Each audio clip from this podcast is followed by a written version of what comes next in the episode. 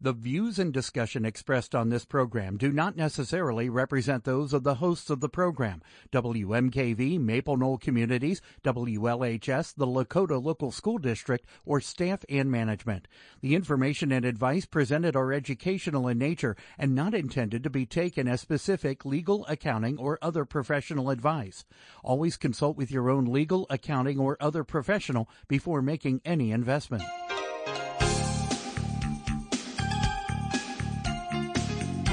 Welcome to Real Life Real Estate Investing, a show to help you gain financial freedom by investing in real estate. Brought to you by the Real Estate Investors Association of Cincinnati and the Ohio Real Estate Investors Association. You're listening to Real Life Real Estate Investing on WMKV, WLHS, and the Maple Knoll Radio Network. And now your host, Vena Jones Cox. Good afternoon. I am Vena Jones Cox, and this is Real Life Real Estate Investing, where for yet another week, we're giving you the information and inspiration you need to start or grow your own real estate investing business. And longtime listeners know that if it's the last Wednesday of the month, it must be what? Question and answer week on Real Life Real Estate Investing.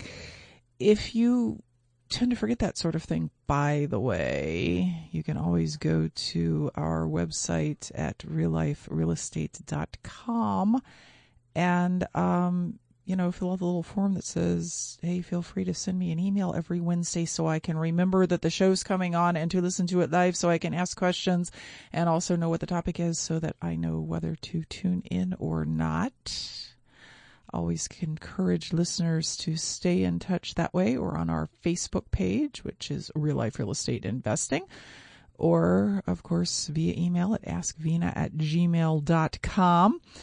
Today's the day when it's all about what you want to know. And because the, the email that went out today, I always, I always send out an email that says, here's what's coming up on the show. And also here's some other stuff that's happening. And sometimes I just share random thoughts about deals I'm doing or the real estate market or creative finance or something like that. And the headline to today's uh, email went out saying, um, uh, question answer week, wholesaling class and more. And so all the questions I got were about wholesaling because everybody, everybody who opened the email were, were people who saw the wholesaling part and went, Oh, I want to know more about that.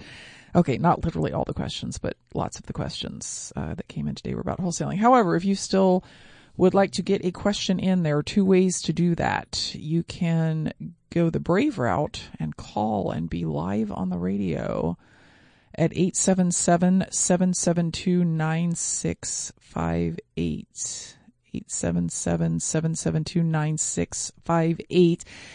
That will probably make sure that you get your question answered for sure because they, tend to pile up in the inbox at um, toward us, toward the end of the program, etc. But if you're willing to risk that, that your question doesn't get answered this week because it piles up in the inbox, then you can send it to askvena at gmail.com. That's A-S-K, V like in Victor, E-N-A at gmail.com. So let's hit the questions because there's a bunch of them. And uh, before I forget to say this, I really appreciate these questions that you listeners send in, especially on the last Wednesday of the month, because when there's no questions, it's just like, you know, what do we do? It's live radio. It's this isn't a podcast where we can stop it and start it and edit it all together. And, you know, I run out of questions. I say, Mike, you have any questions about real estate? And he's like, what? Does that have anything to do with old radio? I don't know. Uh, so really do appreciate it. Uh, first question is from uh, Rod in Columbus, and he says, when driving for dollars to find properties, do you send marketing to properties listed under an LLC, or is this a waste of time? You know, we should do a whole show about driving for dollars someday because I, it's such an amazing way to find deals and so many people don't understand how to do it.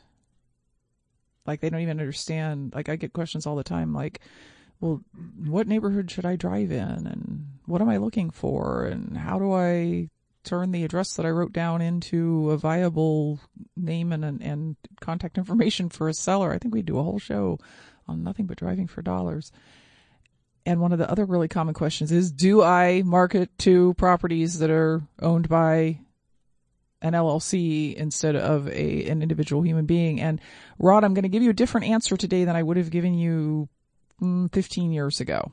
15 years ago, when I found out that a property was owned by an LLC, I did not market to it because 15 years ago it was a pretty sure thing that the owner of that property was the owner of multiple properties and was a professional real estate investor or um, you know rehabber or something like that and and whenever I would market to them I would get you know I'm not not really looking to sell but you know if you want to give me full price I'll think about selling it. Do you?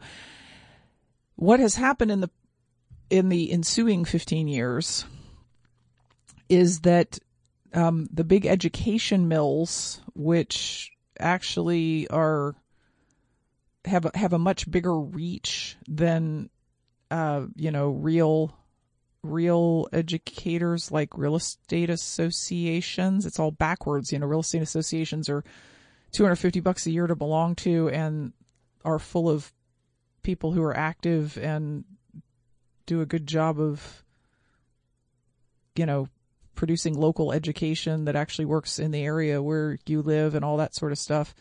And they have a little bit of reach into the real estate investing community. And then there's the big education mills where you can pay 40 50 60 70 thousand dollars for education that's not local and very little access to other folks who are actual active real estate investors, and yet they probably have 10 times the names that REIA groups do.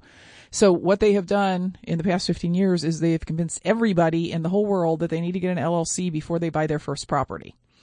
So there are an awful lot of people who have an LLC and one property that they are doing very badly with and can't handle and ran out of money for the rehab and rented it for a while and decided they hated it renting it so bad that they just aren't ever going to put another tenant in it.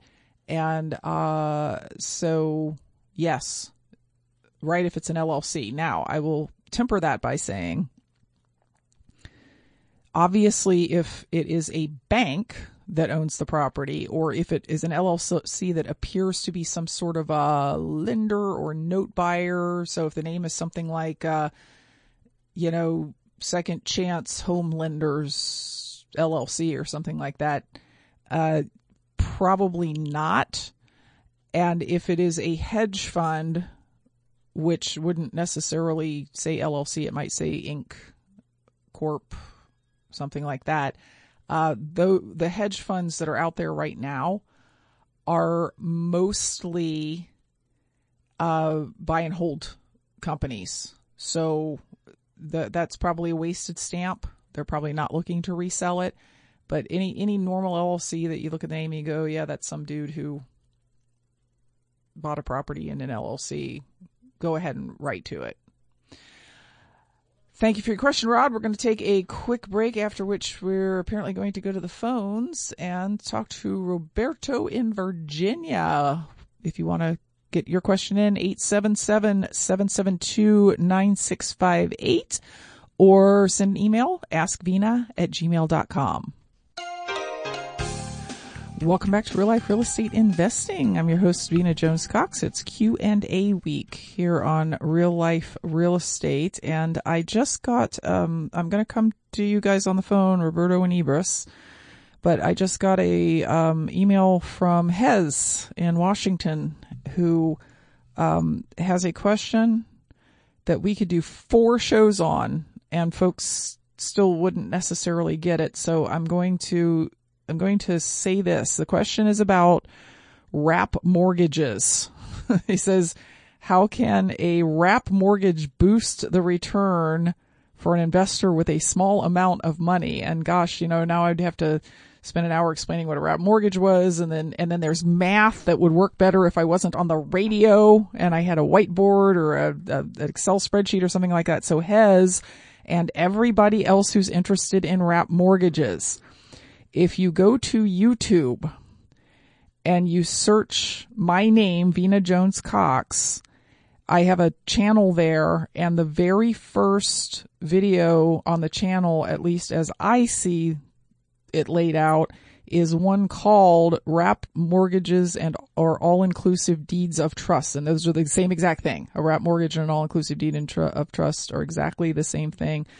This was a uh, webinar I did with uh, Bill Cook back in January, I guess. And it, it, it be, before you start that video, get yourself a glass of wine, get yourself planted. I mean, it's an hour plus long but I think that's going to answer a lot of your questions. Now, I'm guessing that if my smart boy is listening right now, he is currently making me a bit.ly link that I can give away to you guys so that you don't have to go through the process of go to YouTube, find my channel, find this thing, and that he will send it to me and I will be able to tell you, tell you guys what it is later in the show. Okay, let's go to the phones. Line one, Roberto in Virginia. Roberto, welcome to Real Life Real Estate. Hi, Vena. Thanks for taking my call. You're very welcome. I'm very glad to hear from you. Likewise. Thank you. So you've you've addressed this question a few times, and I just wanted to see if your opinion has changed or not. Should investors pursue real estate licenses? And the reason I ask that is because number one, I want I want to help people, but I also want to generate some cash to pay down my portfolio a lot faster, so we can get to our freedom number. And I just want to get your thoughts on that. So my thought has never been you absolutely should or absolutely should not pursue a real estate license. My my thought has always been if you're going to do it, do it for the right reasons. And lots of investors go that like they think that somehow getting a real estate license is a step in being an investor. like I, I go and I join a REIA and then I go get my real estate license and then I become an investor. And of course, that's just not true. Uh, a lot of people seem to think that going to those classes that you have to go to to be a, a licensee is uh, going to be a, a, lot of additional education that will help you a lot in investing, and it doesn't. It's there's there's an entire you know it, in Ohio. I know that all, all, states are a little bit different, but in Ohio there's an entire uh, what is it 30 hour class that you have to take about real estate financing and every bit of it is about conventional FHA, VA, USDA. It's about the kind of financing you get if you're a homeowner, not if you're an investor. So it's not true that you get a bunch of education that's going to help you a lot in your real estate investing career. I also hate seeing people use it as a procrastination technique hey, have you have you written any offers yet? No, I'm getting my real estate license, so I'm I'm having to study all the time, and then I got to take the test. But I really am going to talk to a seller when I'm done with all of that. And what I'm hearing is, oh, so it's easier to take more classes than it is to actually go do the work of being a real estate investor. So those are the reasons that I generally tell people don't don't get a license if any of those things are what's in your head. But what you're telling me is in your head is I, Roberto, believe that I can make a lot of money by also listing properties and selling properties. And I have a goal for that money, which is I want to pay off my real estate portfolio faster. And I say you have thought this through a lot and you should go do it. Great. so it's not, it, I mean, the, the, the right answer to every question in real estate, really, when you get down to it, is it depends, right? Should I get a real estate license? I don't know. It depends. Should I wholesale? I don't know. It depends. Should I offer $170,000 for this house? I don't know. It depends. you know, there's, there, yes. there's, that is always the right answer. And everybody, everybody, including me, like when I ask a question, I, I just want you to, you know, just outline it for, just tell me what to do. Give me step one, two, three, four, five, and six. And like everybody else, I'm, I normally get the the answer. It depends, and we just all have to get comfortable with that. And uh, for you, I am saying you've already told me what I would what I would say when I said I don't know, Roberta. It depends. Tell me about this. You've already told me. I think the real estate license sounds like the right thing for you. That, that sounds awesome. No. And to your point, 50 or 60 hours into this class, nothing about investing yeah. at all. I know about brokerages, I know about agencies, but I have no idea about if you were if, if I was starting from ground zero, this would not be the route I would take to learn how to invest. But since I already have that background, I just thought it makes sense as another, I guess you would call it diversification strategy to use the profits for another purpose. Mm-hmm. No, I totally, I, you, you've got it. Okay. Like you, you've got it figured out. But do you know how many people they just blindly go into it and spend all that money and all that time and stress out about the test and, you know, they get 60 hours in and realize this has nothing to do with that real estate investing thing I wanted to do, but it's too late because they're already 60 hours in and they've paid for the other 60. So they just keep going down the path. That's unfortunate.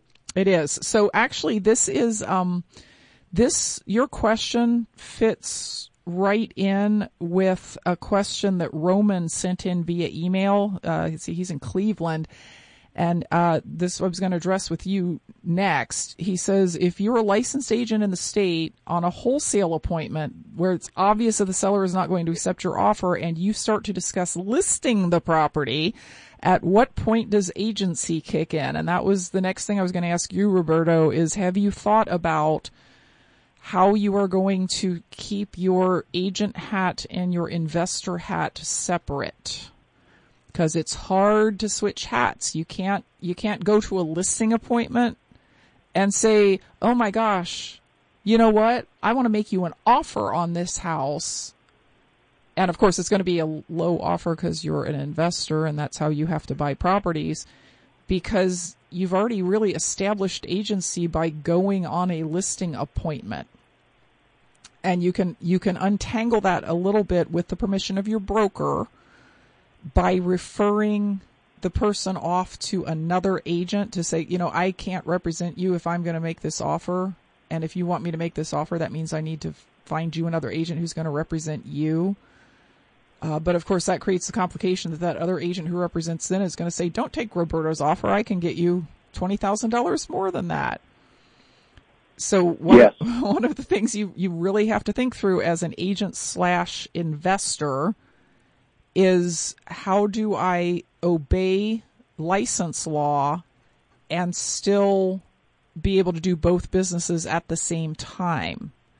Because the question Roman's asking is the reverse. It's, it's, okay, I went on a, I, this person reached out to me because I was an investor, not because I was an agent. I did not, I intentionally did not establish agency. In fact, I probably said in my marketing and then also told him on the phone, I am a licensed agent, but I'm looking to buy your house, not to list it, right? That's how we are very clear that we're not establishing agency. And then also when we get, when we, when we sit down and start actually talking contracts, we put an agency disclosure in front of them that says, Roberto is an agent and Roberto is working for Roberto, not for, not for you, Mr. Seller. And we get all that signed as is required by our states.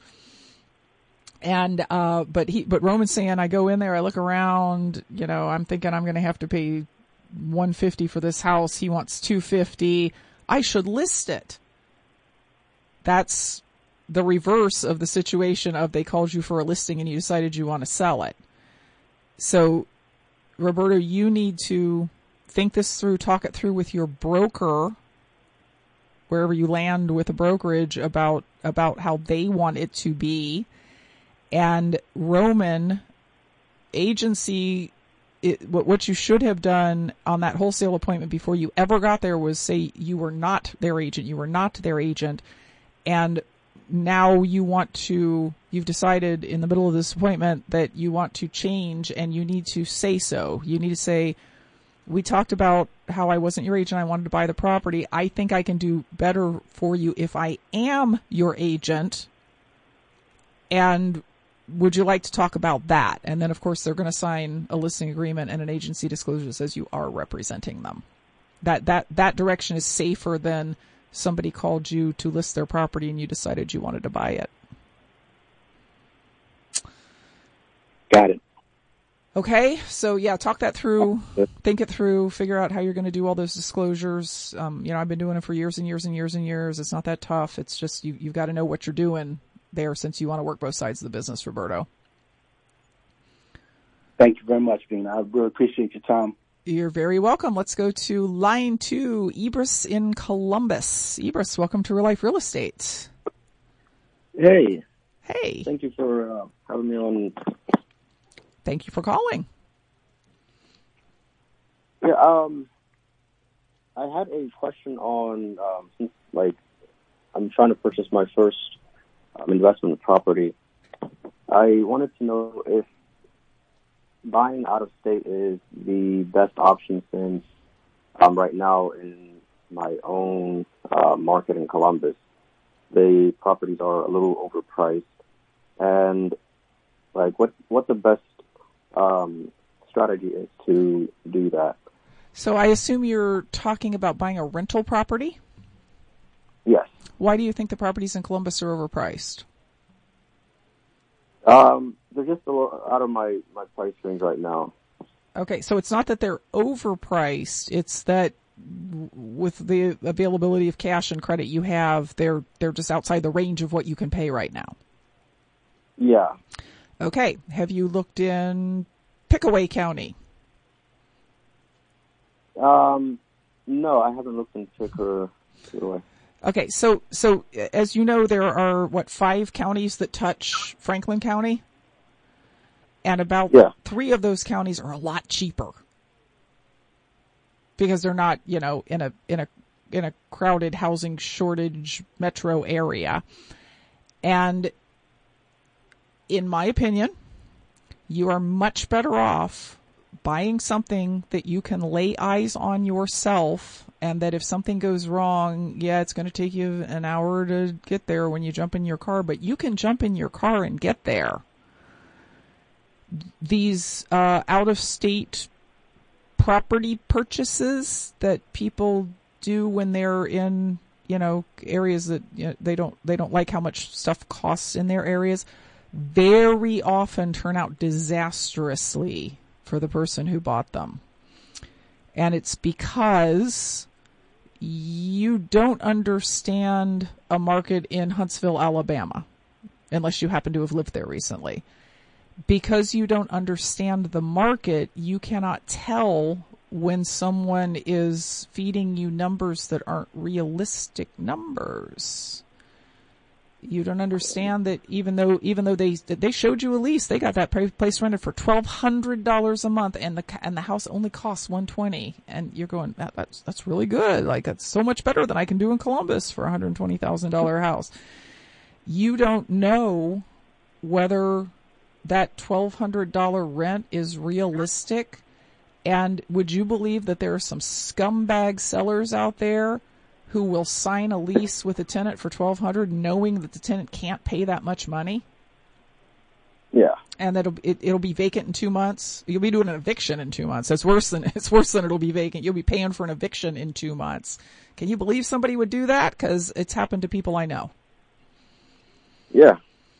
Um, you are so much more familiar already with just how things are in Ohio. Like you know, you know stuff about how things in Ohio are in Ohio that you don't even know you know.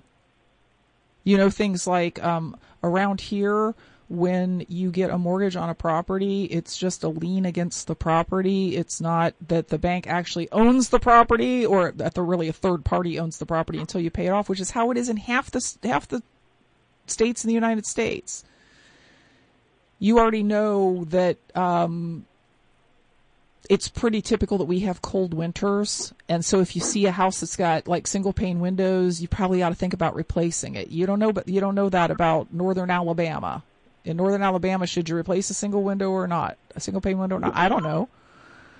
So I think you're going to find it much more um, safe and profitable in the long run to pick one of those outlying counties that's within an hour of where you are go learn some of the major small towns in there. Drive around. I mean, you got you got it's Memorial Day weekend. You got some time. Drive around. Look look at the areas. Look at look at for rent signs. Look at for sale signs. Make some phone calls. Call the people who have houses for rent, and say, hey, what do you get for that house? I'm thinking about buying some rentals around here. What what should I know about around here? If I wanted to be a rental housing provider around here, what should I know? And you can learn all kinds of things about it. Personally, won't be too terribly hard for you to manage it for an hour for an hour and a half away yourself, which will save you like twelve percent of your gross rent every month. And you won't be one of those stories that I hear all the time about people who thought they were buying a good deal, but they didn't know enough about the place where they were buying it to evaluate Yeah. whether it was a good deal, and it turned out to be a terrible deal. Okay. I didn't think about it that way. Yeah, well, and I, and I'm telling you, like, so you you you you might be a little you might be a little bit saying, "Wow, rural area." I don't know so much about rural areas. I love running in rural areas. It's it's it's fairly easy. There's lots of good people out there. You know, the rents are cheaper, but so are the houses. There's less competition. I'd say consider consider one of those adjoining counties. Rural areas. They're like um, farther out from the cities and um, I'm trying to think of places.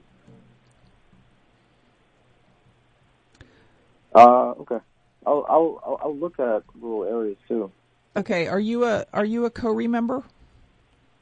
Yeah, I am. Okay, so we can we can talk more in depth about this on like you and I can talk more in depth about it at one of the Ask the Expert meetings or something like that, and we can actually pick out some cities for you to go explore. Okay.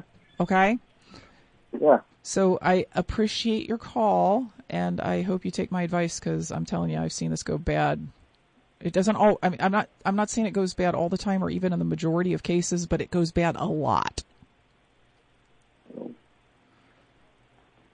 Um. All right. Where's the um like the on Corey? Where do, where's the like which which of the Zoom meetings do you guys usually or what can I usually see you? Oh, I'm at all of the main meetings, um, most of the Ask the Expert meetings, all the uh, Friday morning haves and wants meetings.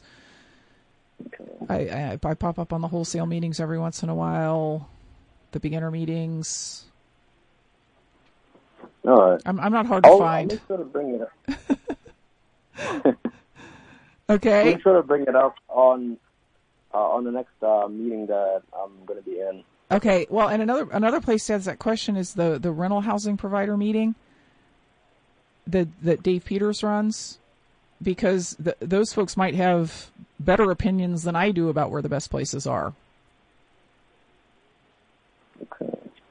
I'm like still kind of new. I actually joined Corey last week. Oh, okay. Um, Well, explore explore the calendar. now. Ex- explore the calendar. There's going to be plenty for you to do. Don't worry. There's plenty of opportunities there for you to get the answers to that question. Okay. Okay. All right. Thank you very much for your call, Ibris. We are uh, in need of another break. So you're listening to question answer week. If you want to call in a question, which at this point is the only way that it, you can be guaranteed to get an answer before the end of the show, that number is 877-772-9658 and we will be back right after this.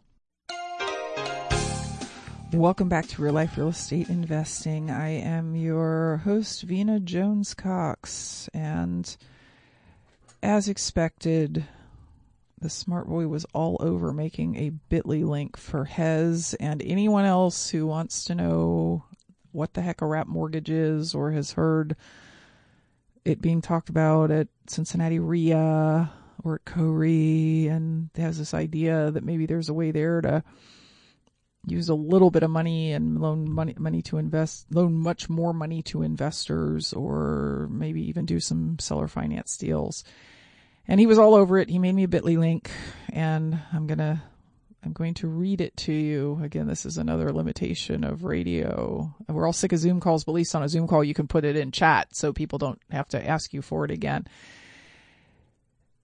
The bitly link is bit.ly slash Vena Wrap, all in lowercase letters. Bitly links are usually pretty case sensitive. So it's bit.ly slash V-E-N-A-W-R-A-P. And look, if you, if you missed that and you want it, send an email to askvena at gmail.com and I'll pop it back to you so that you can get that. Cause again, that is a great topic it's just one of those things that you kind of have to go to a a class of some sort to learn about because trying to explain it on the radio when it's super math heavy is not easy. Uh, okay, going back to listener questions. Joe says, so you find an empty house. The neighbors don't know where the owners went and the tax records show them living in the empty house. Where do you start looking next? I live in North Carolina and enjoy your program. Well, thanks, Joe. I enjoy North Carolina. Um, okay, so here is I don't know I don't know why I'm feeling this impulse to answer all questions with asides today, but but it's my show and that's what's happening today. So maybe I'll be in a different mood next time. One of the things that I'm noticing about investors who are still kind of killing it in uh, the market right now, as hot as it is and as competitive as it is and as inventory short as it is, is that I don't care whether they're brand new or whether they've been in it for years, they are persistent. They are not letting problems like this that get in the way get in the way. They are just they you know they they have a, they have a situation like the one you're talking about and they just find a way to do it. So let me give you some suggestions about finding a way to do it because the good news is if you don't aren't able to easily find the owner, neither will any of your competitors be. And, and 99 out of 100 of them will give up before they, before they get persistent like this. First question I would ask you is, have you tried a skip trace program? Have you tried one of the online uh, people finder type things? Even if you had to pay 30 bucks to get a subscription for a month to one of those things and you did manage to track this guy down, that would be worth it, right? And you can always cancel next month. The other thing that has always been productive for me in this regard has been um, going to the courthouse, the the county where the property is. Go to the courthouse's website and look for legal actions of any sort against that owner. And I'm talking about anything from foreclosures, which could be the problem here, to maybe a probate case was opened on the owner, and that's going to tell you something important, uh, to traffic tickets. I, I have found so many people because they moved and didn't leave a forwarding address, but then they got pulled over for speeding, and the traffic ticket has their current address on it or at least a more recent address than the one you have here. The third thing to do is try tracking the owner down on social media. Um, Facebook has what, like more users now than there are human beings on Earth. I mean, it's got it's got billions of users, and most folks do have a Facebook profile or a LinkedIn profile, and uh, the problem is, of course, if their name is Joe Johnson, there's going to be, you know, 50 of them in your, in your county.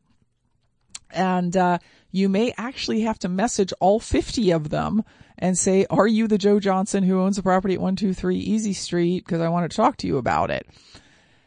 If they have like a, a nice complicated name, if it's like Vladimir Schmirinsky, there will probably only be the one. And you can probably feel pretty safe that that's either the guy or his father or his son, if that's the person you find. So, um, skip trace. Look for legal actions by or against the owner. Oh, another thing I often found in legal actions was, uh, owner was getting divorced. They had filed a divorce petition or had one filed upon them by their spouse there's usually new addresses there, right? Eviction actions, all that sort of thing. Or, eh, well, going to say and track them down on social media. So, uh, one of those three things will probably get you the answer you're looking for, and I hope it does. I hope you make this deal happen. And thanks for your question.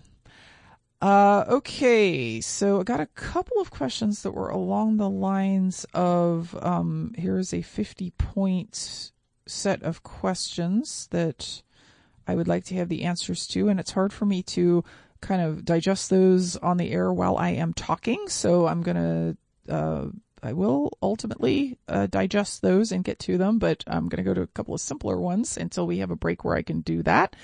Uh, question from Rachel in Nashville. Hmm. That's that's a that's a new that's a new piece of information that I did not have about Rachel, but will I will in fact call him Rachel going forward. Uh, I'm new in town and want to get into real estate investing. What are the first things I should do? I heard what you said to the caller about whether one should get a real estate license. I don't think I want to do that, but where do I start? Who should I meet? What education should I get? Those are all three really good questions. See, the, the normal question that one hears from new investors is, how do I get started? Which is a impossible question to answer until you've sat down with a person for an hour or two and figured out where they're trying to go. But where do I start? Who should I meet? What education should I get? That's the right thought process. And of course, if you've listened to the show before, the first place I'm going to send you is your local real estate Association, which in the case of Nashville is the Real Estate Investors of Nashville. It's R-E-I-N, and I believe that their uh, website, if you if you Google R-E-I-N Nashville, it will come up. They're a nonprofit organization. Um, the people you need to meet are going to be largely there because who you need to meet is people who know the local market people who are already engaging in whatever strategy you decide to engage in. Y'all realize there's like five completely distinct exit strategies in real estate and they all have their own set of gosh, everything from what's what property and what neighborhood am I looking for to what kind of rehab am I going to do, if any, to what kind of money do I need to get, to what kind of contracts do I need to use. They're all they're all different. So it's good to be around people who are already doing it so that they can kind of help you walk through what that's going to look like. Those are largely going to be at your local real estate association. And then there's another kind of person that you need to meet, which is people who are going to end up being on your team. You're going to need at some point a real estate attorney. You're going to need at some point an asset protection attorney. You're going to need at some point a CPA who is actually uh, familiar with real estate investing and all of the complications that come with doing taxes for that. You're going to need various kinds of contractors. You're going to need a title company. In fact, your title company is I'm going to put them up at the top of the list. I named four other team members you need first, and I'm going to put the title company at the top of the list because a title company will make or break your deal as a real estate investor. Those kinds of service providers tend to congregate around, guess what? Real estate associations, because guess what? That's where their customers are. So you should meet people who are already doing what you're doing. You should meet people who can be on your team. You should meet people who are willing to give you help and support and inspiration. And um, if if you're if you're listening from somewhere on the planet that doesn't have a good real estate association, I'm really really sorry because that's the best place to go to meet them. And if you're if you're in a place that doesn't have a real estate association, you probably ought to start one. What education should I get? Remember Rachel when I said it depends? There's a set of things that I can without knowing you, without sitting down and talking to you, I absolutely know you need to get. You must learn how to source deals. You must learn how to talk to sellers. So let's, let's call that negotiation, but it's more just talking to sellers and what questions to ask them and whatnot. You must learn how to come up with a reasonable after repaired value for properties. So let's call that appraisal. It's not really as deep as appraisal, but you must learn how to look at properties and come up with mm, decent estimates of the repair costs. You must learn how to source money for your deals, and it's going to be different money depending on what the deals are. And you must learn the details of one exit strategy. And that's where, that's where it gets into the I don't know where you start part because I don't know based on your current time availability, resources, assets, etc. Wholesaling would be better for you. Retailing would be better for you.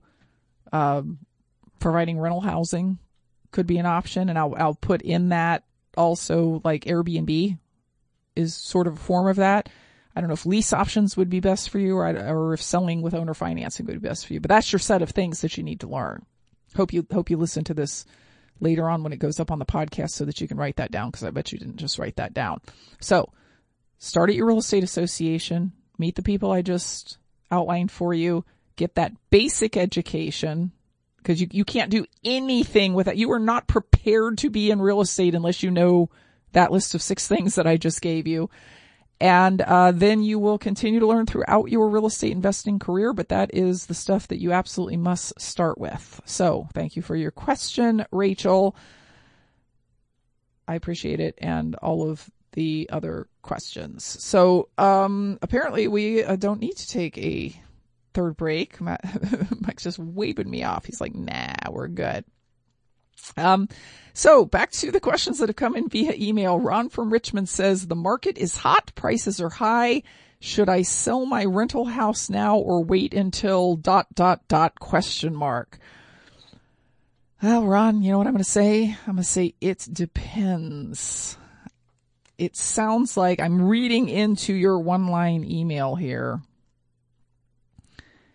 that you kind of do want to sell your rental property. Like I assume we wouldn't be having this one-sided conversation if you had not considered that you don't maybe want that rental anymore or that you're trying to, you know, sell it while the market's at the top and then maybe buy in again uh, when it goes down. So I'm going to I'm going to operate off of that assumption and I'm going to say that if it is a convenient time for you to sell, that now might be a really good time to do it. Now, could, could prices go up even more between now and this time next year? Yeah, they could. But timing the market, trying, trying to wait until it's the absolute peak usually results in you waiting a minute too long and getting less than you probably could have. If you have some use for that money.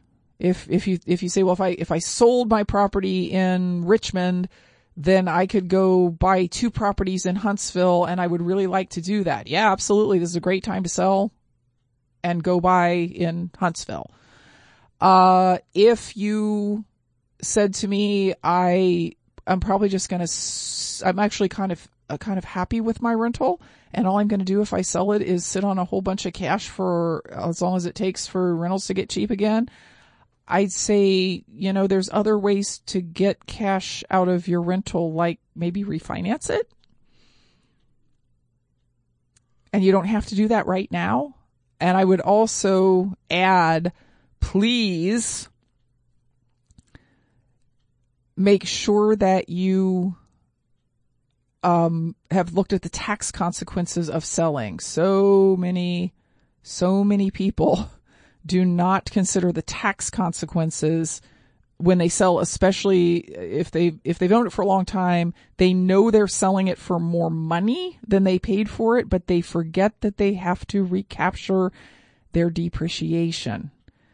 And it could be that that refinance thing is a much better option if you're going to have to pay 30, 40, 50, 60, 70,000 dollars in taxes when you sell, it's so much better just to borrow the money to go do the next thing that you want to do. Money's cheap right now. I don't know if you've noticed that.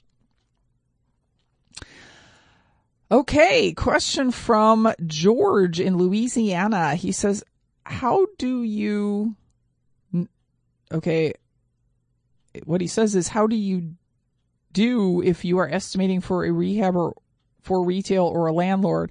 I'm going to guess that that question was, how do you know whether you are estimating for a rehabber for retail or for a landlord? And I am guessing that that is a question from a wholesaler who heard that it costs different different amounts of money to renovate a property for rental than it does to renovate that same property for resale. Generally, rehabbing it for rental is cheaper and it's also done differently.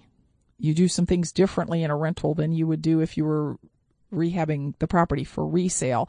And that confuses a lot of wholesalers because they say, well, I, I'm supposed to come up with a number because I do this formula that says I'm supposed to offer after repaired value times 0.75 minus repair costs. And so what are the repair costs the higher number for retail or the lower number for rental? There's a fairly simple answer to that question, George. And it is you estimate the repair costs for a property you're looking at based on the best use of the property. So if you are in an area where properties would normally sell to homeowners, they're not normally rental properties, you estimate for full retail. And then if you end up happening to sell it to a landlord, he, I'm sorry, a rental housing provider, slap my own hand. We don't use that outmoded term anymore. If you're, if you end up selling to a rental housing provider, then okay, he spends less to, to renovate the property than you predicted, but also he doesn't have a property worth what the ARV you came up with was because he didn't fully rehab it. In an area where, you know, 75% of the properties are rentals, highest and best use is a rental. So you don't estimate it like it was going to be a full on rehab property. So if it is likely to go retail. You estimate for retail every time. And if it is most likely to go rental, you estimate for rental every time. Okay. Uh, thank you for your question, George, and also Ron and Rachel and everybody else who called in or uh, uh, emailed in with questions. Uh, we will be back next week with more information to put you on the path to financial independence through real estate investing. Until then, happy investing.